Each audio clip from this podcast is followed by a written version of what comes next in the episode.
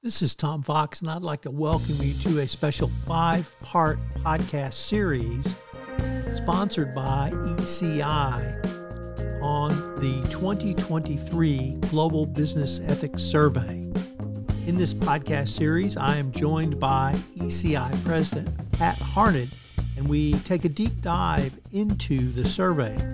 We look at some disturbing findings, including pressure to compromise standards perceived retaliation, observed and recorded, reported misconduct. We also look at culture strength, risk reduction, and have some recommendations for you based upon this report.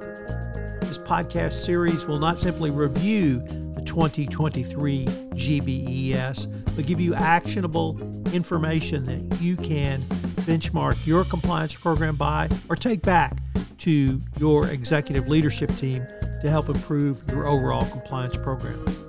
I know you'll enjoy this special five part series, which is a production of the Compliance Podcast Network. Hello, everyone. This is Tom Fox back again with ECI President Pat Harned in our discussion of the 2023 GBES. Today, we begin by looking at some of the key findings. Today, we're going to look at key finding two Workplace misconduct is at an all time high. And key finding three, globally, reporting of observed misconduct as it is at an all time high. Pat, first of all, welcome back.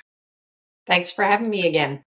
We begin taking on, Pat, directly some of the either disturbing findings, the red flag findings, or the just basically not good findings. I'm not sure I can find a way to characterize it or positively, perhaps you can. But key finding number two workplace misconduct as at an all time high. What did GBES tell us? I actually have thought that the adjective depressing is a good term for, for the findings. This year, when we asked employees, have you observed some type of wrongdoing, something you considered to be a violation of your company's standards or a violation of the law, um, in the last 12 months. 65% of employees said yes to that question, indicated that they had observed something. That's up five percentage points from the last time we collected data through the GBES, and it is at an all time high in the history of our collecting this data. I remember back in 2007, misconduct, we were then looking only at US data. We were alarmed when 54% of employees observed misconduct, and we were saying, This is terrible, it's not good because in every workplace, arguably half of your people are seeing something wrong every year. And now it's at 65%. That's discouraging. The raw data showed different types of observed misconduct and some of these moved, actually, Pat moved me from depression to disturbing. And we found between 39% saw favoritism towards certain employees, friends, family, etc., down to 25% who had seen violations of HR standards and a variety of other factors in between improper hiring, nepotism, favoritism. So we seem to have a fairly or maybe not fairly, but a consistent lack of institutional justice of varying amounts. I was, however, pleased to see near the bottom of the list the types of observed misconduct was offering kickbacks or bribes, substance abuse or alcohol abuse at the office. And then actually at 10% was sexual harassment. So I did take away some comfort by seeing those admittedly bad actions dropping to relatively lower amounts than the really lack of institutional uh, fairness across the organization that I earlier mentioned. I would agree. I, when we actually, in people who download the summary report, will see that even though it was among the lower levels of misconduct that people reported, we did call out that people in business, 12% of employees still said they observed some type of activity that they would consider to be corruption with a public official. Um, and that number, even though it is lowest on the list, is still, I think, a, a concerning number, particularly for global organizations. But I think your observation is a good one, Tom. When you look at what is what rises to the top of the list, they have generally been fairly consistent over the years, and it tends to be the kinds of acts that happen within an organization that benefit an individual, benefit an organization at the expense of others. So favoritism towards certain employees, nepotism, those kinds of things, conflicts of interests. I was particularly discouraged to see things like lying to employees, misrepresenting information. Yeah, so those are it's significant numbers of people who have observed those things. And that really spoke to me about management in the largest issue, maybe not largest, but one of the larger ones of trust. Because trust permeates an organization up and down. It's not simply about anti retaliations. It's simply, can you even speak up? Can you raise your hand? Can you ask a question?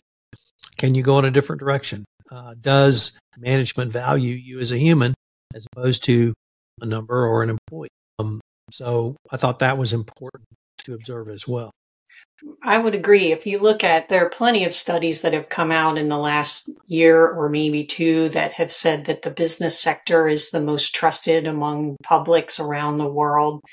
And I think that is a great finding. However, when you look at what's going on in these organizations, when employees are observing these kinds of abuses that actually become endemic and cultural, that is part of the reason why when we went to write the summary report, we said, unless things change, there is great risk to public trust in business because all indications are these are the kinds of acts that erode organizational cultures. Pat, could we turn now to the global situation and how the S saw reporting of observed misconduct is at a record high.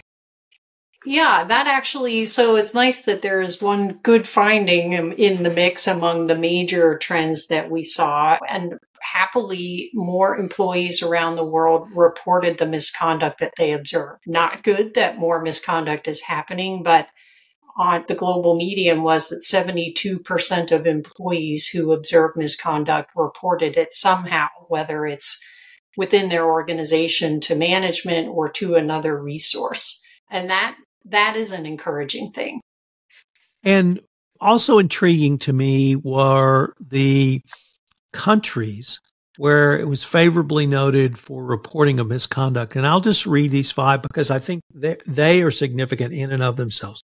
India at 90%, Egypt at 84%, Nigeria at 83%, Bolivia at 81%, and Kenya at 80%. And I read that list because several of those countries could be characterized as the usual suspects on lists such as the TICPI or other lists of countries with perceived corruption. But here we have real numbers that, regardless of whether the corruption is real or not, is perceived or not, people are reporting it. I, guess I should say I take, took some comfort of that. How did uh, you interpret that information? I would agree. And another way that we looked at this data is also by rolling up country data into regions. And what I think is very interesting is that you look at what's happening in North America and the countries that comprise North America, reporting is actually at its lowest levels there.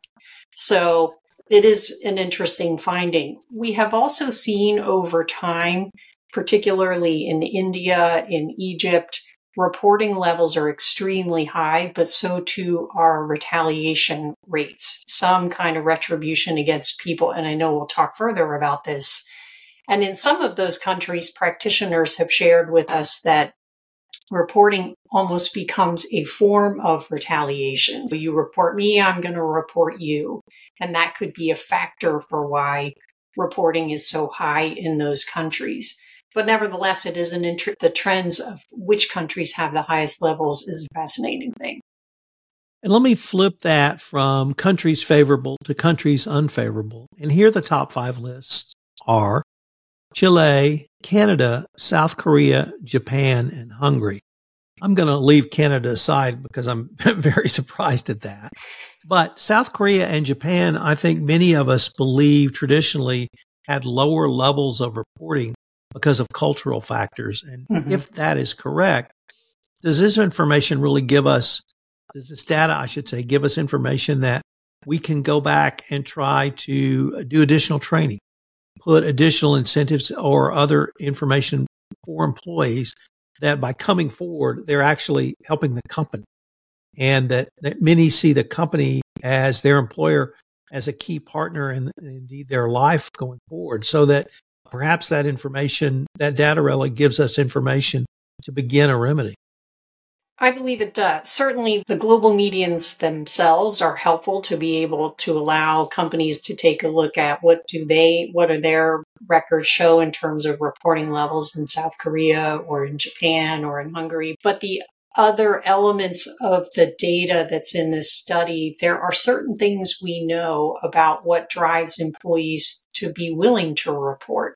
And those factors are actually parallel to the reasons that they don't come forward so many of those drivers are related to cultures and organizations, but especially people's perceptions of the authorities, who the people, top managers, their supervisors. And we know in different parts of the world, people have very different relationships and very different org structures where how much power is given at the top of the organization versus lo- lower down in an organization or how welcomed do employees feel to raise concerns or to disagree with management? And that's where it's not just the global medians for how many people reported, but also some of those other indicators about how people perceive top managers and supervisors in those countries that are very helpful.